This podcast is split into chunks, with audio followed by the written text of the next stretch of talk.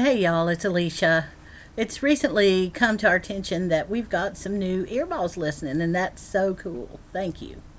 And thank you to those of y'all who've interacted, shared links, and just kind of hung around so that we could eventually meet you too. Uh, we've got quite a few episodes now covering a lot of territory. So when I look back at the episode descriptions, it's obvious that we need to reintroduce ourselves so that y'all will know what some of the stupid stuff we say is all about.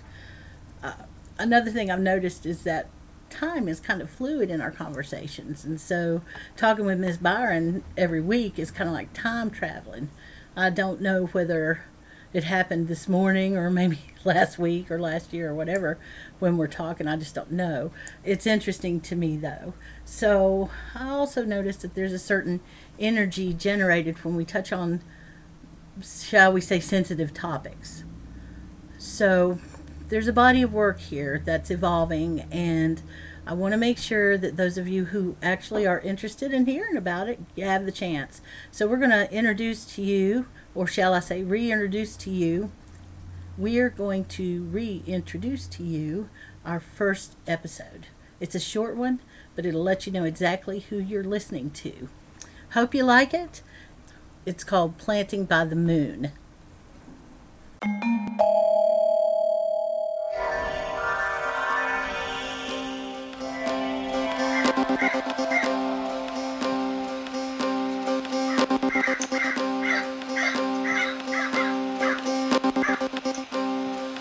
Consider yourself normal?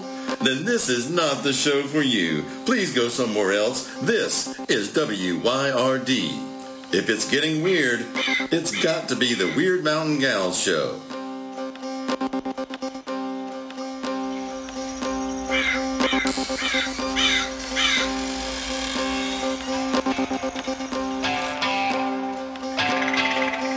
You're listening to Byron and Alicia, the Wyrd Mountain Gals. Okay, we're going to try this again. podcasting. Wyrd Mountain Gals with Byron and Alicia. Here we are, right here at the kitchen table. It's a dining room table, really, but we're sitting here at the table. And we're going to figure out how to do this podcast thing, and we're going to figure out how to make it fun, and we're going to figure out how to tell you stuff you thought you didn't need to know, and also stuff you did need to know, and also stuff you don't care if you ever knew. So we're going to be talking about a lot of different things. That's true. Yeah, Are we we going to think about what the podcast is going to do once we release it out into the world? Well, it's going to bless their hearts. It's going to let our audience know exactly who we are, maybe, and they may be really happy about that, and they may just not want to know because we are not. We are not what you might think we are. And weird is not what you might think it is. No, and it has many meanings, just as we are many different kinds of people. Byron, tell me about planting by the moon. Oh golly, it's something that we do around here, and it's it's ancient. People have been doing that by the planting crops by the moon probably since we've been planting crops. I do it in a very simple way, um, and that's the way I was taught. So if you are planting something that grows above ground, you plant that in the light of the moon, which means on a waxing moon. And if you grow something that grows underground, like potatoes, then you plant that in the dark of the moon, which is a waning moon. Now, when I was little and I would hear people talk about this, I thought that when you planted the potatoes in the dark of the moon, you had to wait till it was dark outside, and then you had to go plant the potatoes. And that was intriguing to me, but it didn't seem like it made a lot of sense. But I soon learned that that's not what that meant at all. You could go out in the daytime when the moon was waning and do that. Did y'all have one of those calendars that you picked up at the Yeah, oh, feed yeah, the store? feed seed, yeah. Or we had the old almanac. The almanac is still around. Yeah, Do people get- still use the They almanac? do. I mean, I I'll be honest with you. I get one every year along about Yuletide, but I don't look at it until I want to verify something. So it's not like I pick it up. I wish I was in the habit of I say my morning prayers, I have my cup of tea, I open the almanac and see what the what the signs are, see what's in retrograde, all that. But I just I'm not that disciplined really. I, I maybe I will be as I get older. I don't know. I'm pretty old now. that may not change. But I've tried. I've tried it doing things like Uh, I planted radishes in the light of the moon because I had time. Because right now I'm on the road so much that I have to kind of plant when I can plant.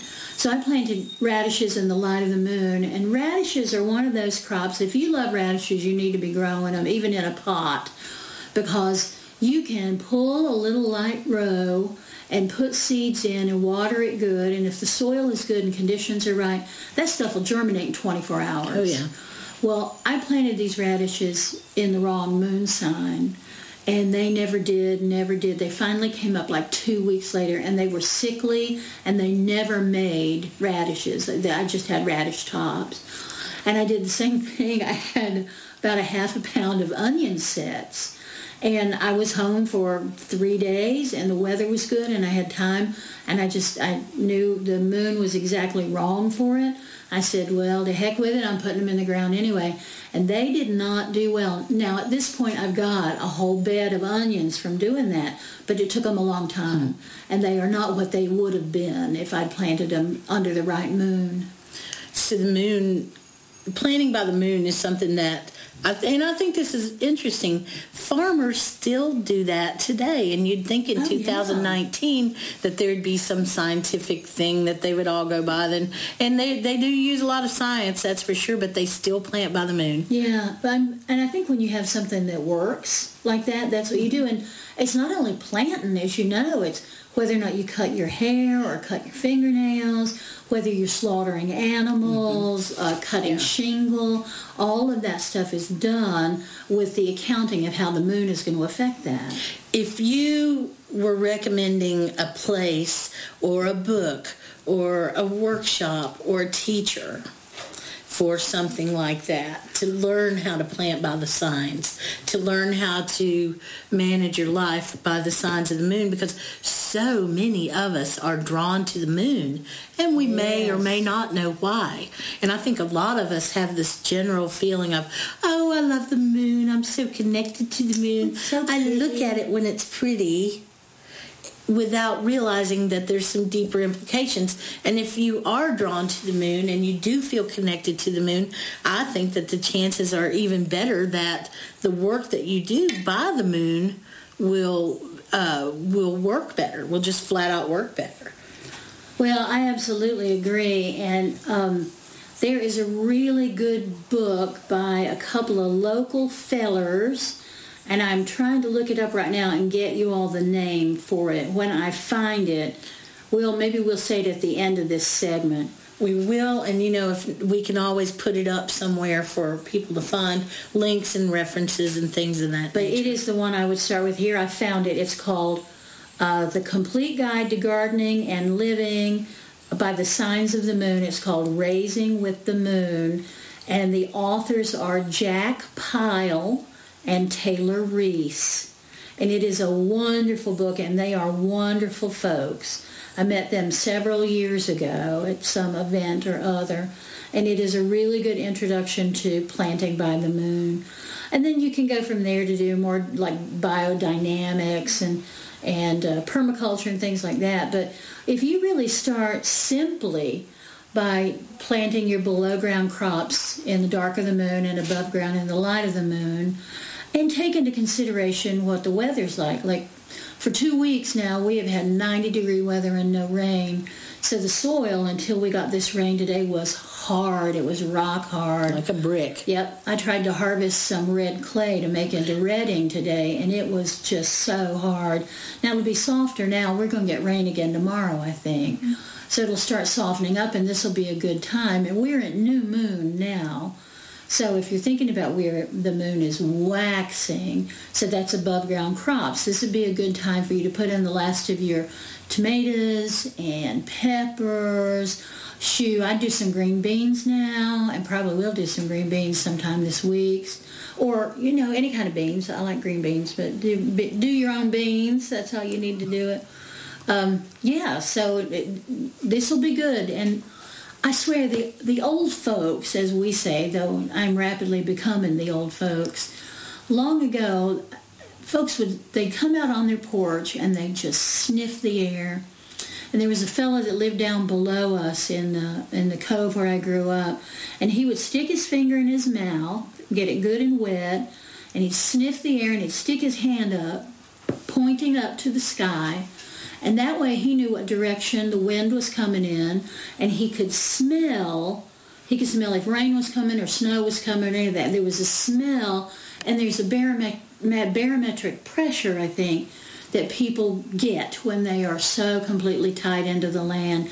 They can feel it. It's like, oh, the barometer is low today, or the pressure is high, or whatever. My dad was one of those. Yeah. My and he eventually ended up using that in his work because he worked in construction and knowing the weather was a huge part of his job because they'd send out crews of people and based on the weather. If it was going to rain halfway through the day, they'd lose a lot of money if they sent out a full crew or something. But yeah, my dad was always fascinated by the weather, and he would tell me a lot of the a lot some of the same things that you said too. And I have seen him. You know, finger in the air to see what direction the wind came in. I think that's uh, I think that's kind of neat. Mm, we don't go around doing enough of that. No, we don't. and I remember my dad, and I think he had imperfect skills because he was raised by farmers, but he wasn't a farmer. And he would put soil in his mouth in the springtime and kind of swish it around with spit.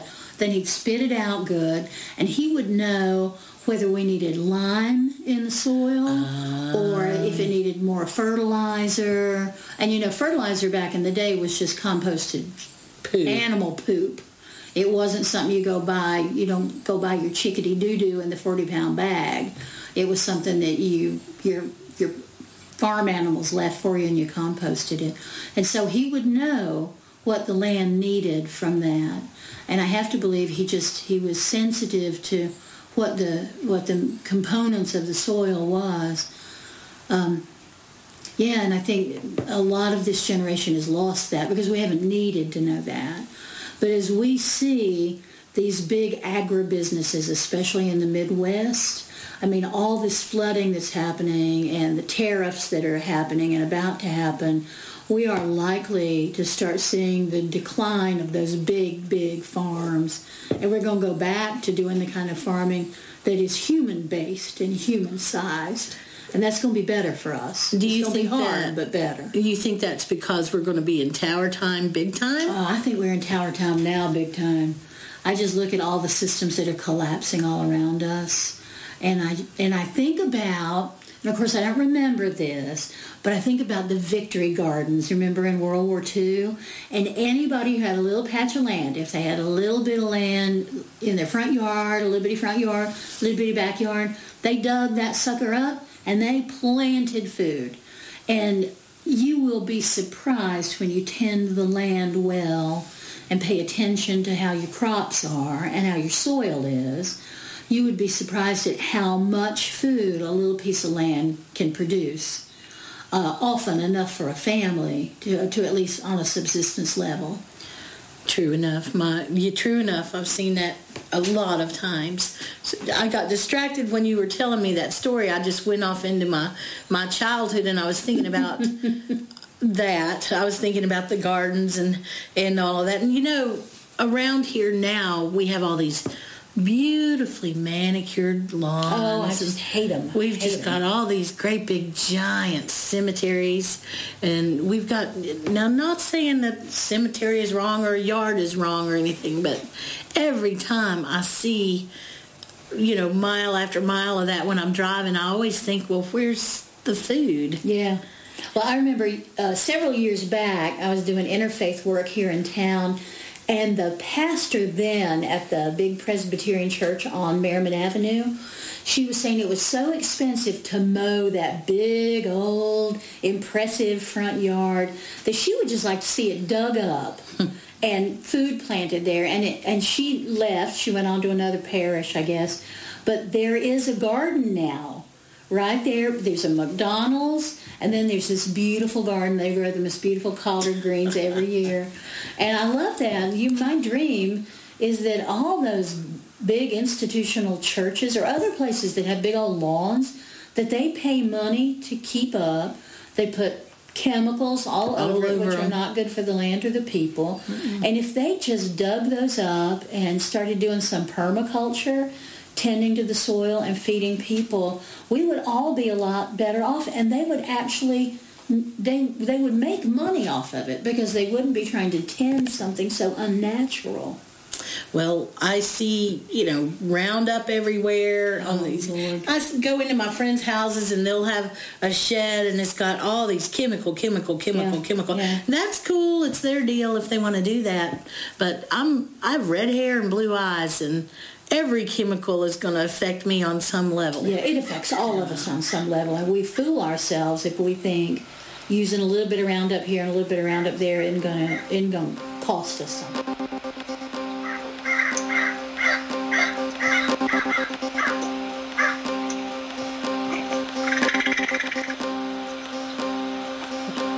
Hey, thank you for spending your time with us here at Wyrd Mountain Gals. We sure do appreciate it. You know, I know time is the most important thing we have.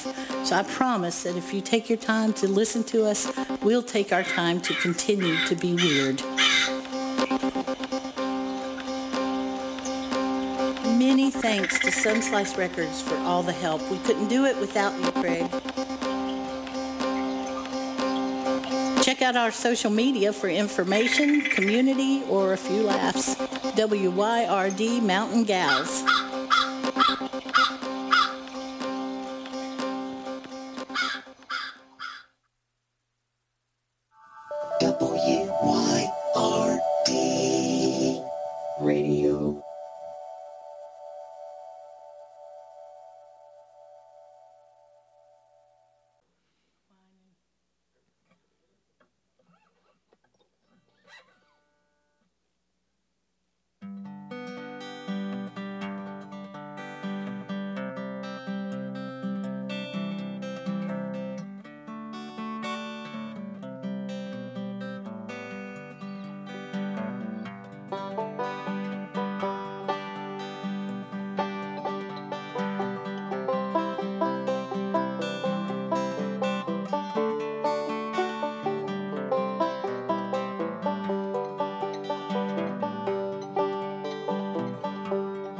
Once held the grains of time tight in my hand. It slipped right through my fingers.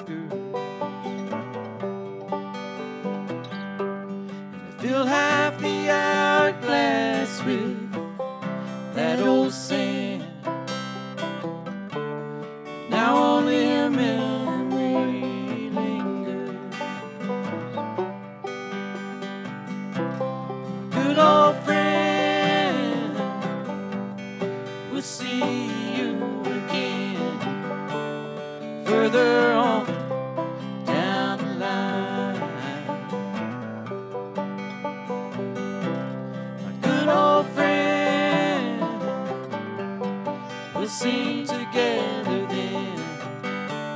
Songs about them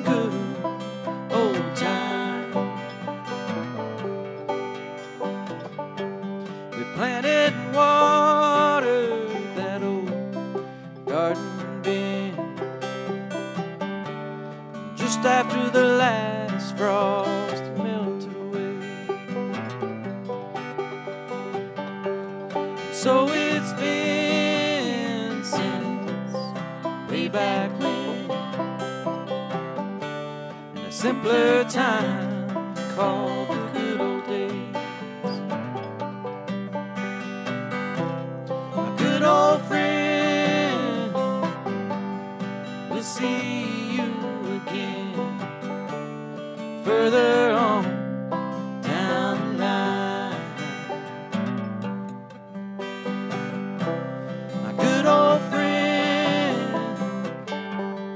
We'll sing songs about them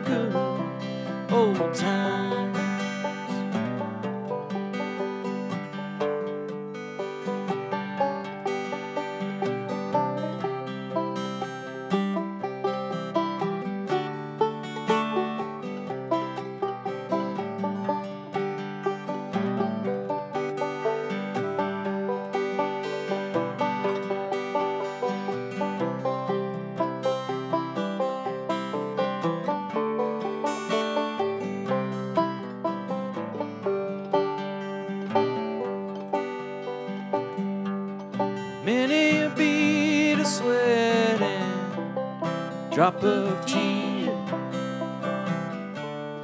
fed the plans that we had to tend. And an old time song still rings in my ear. You sang to me, my good old friend.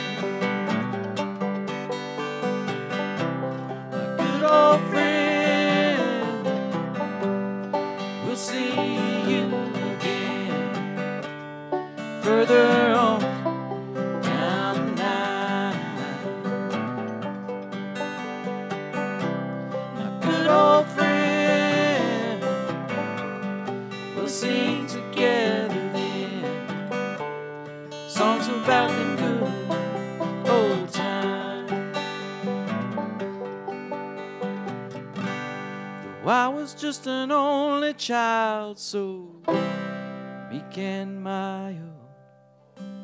I never felt that I was ever alone. Till that day you lost your simple smile.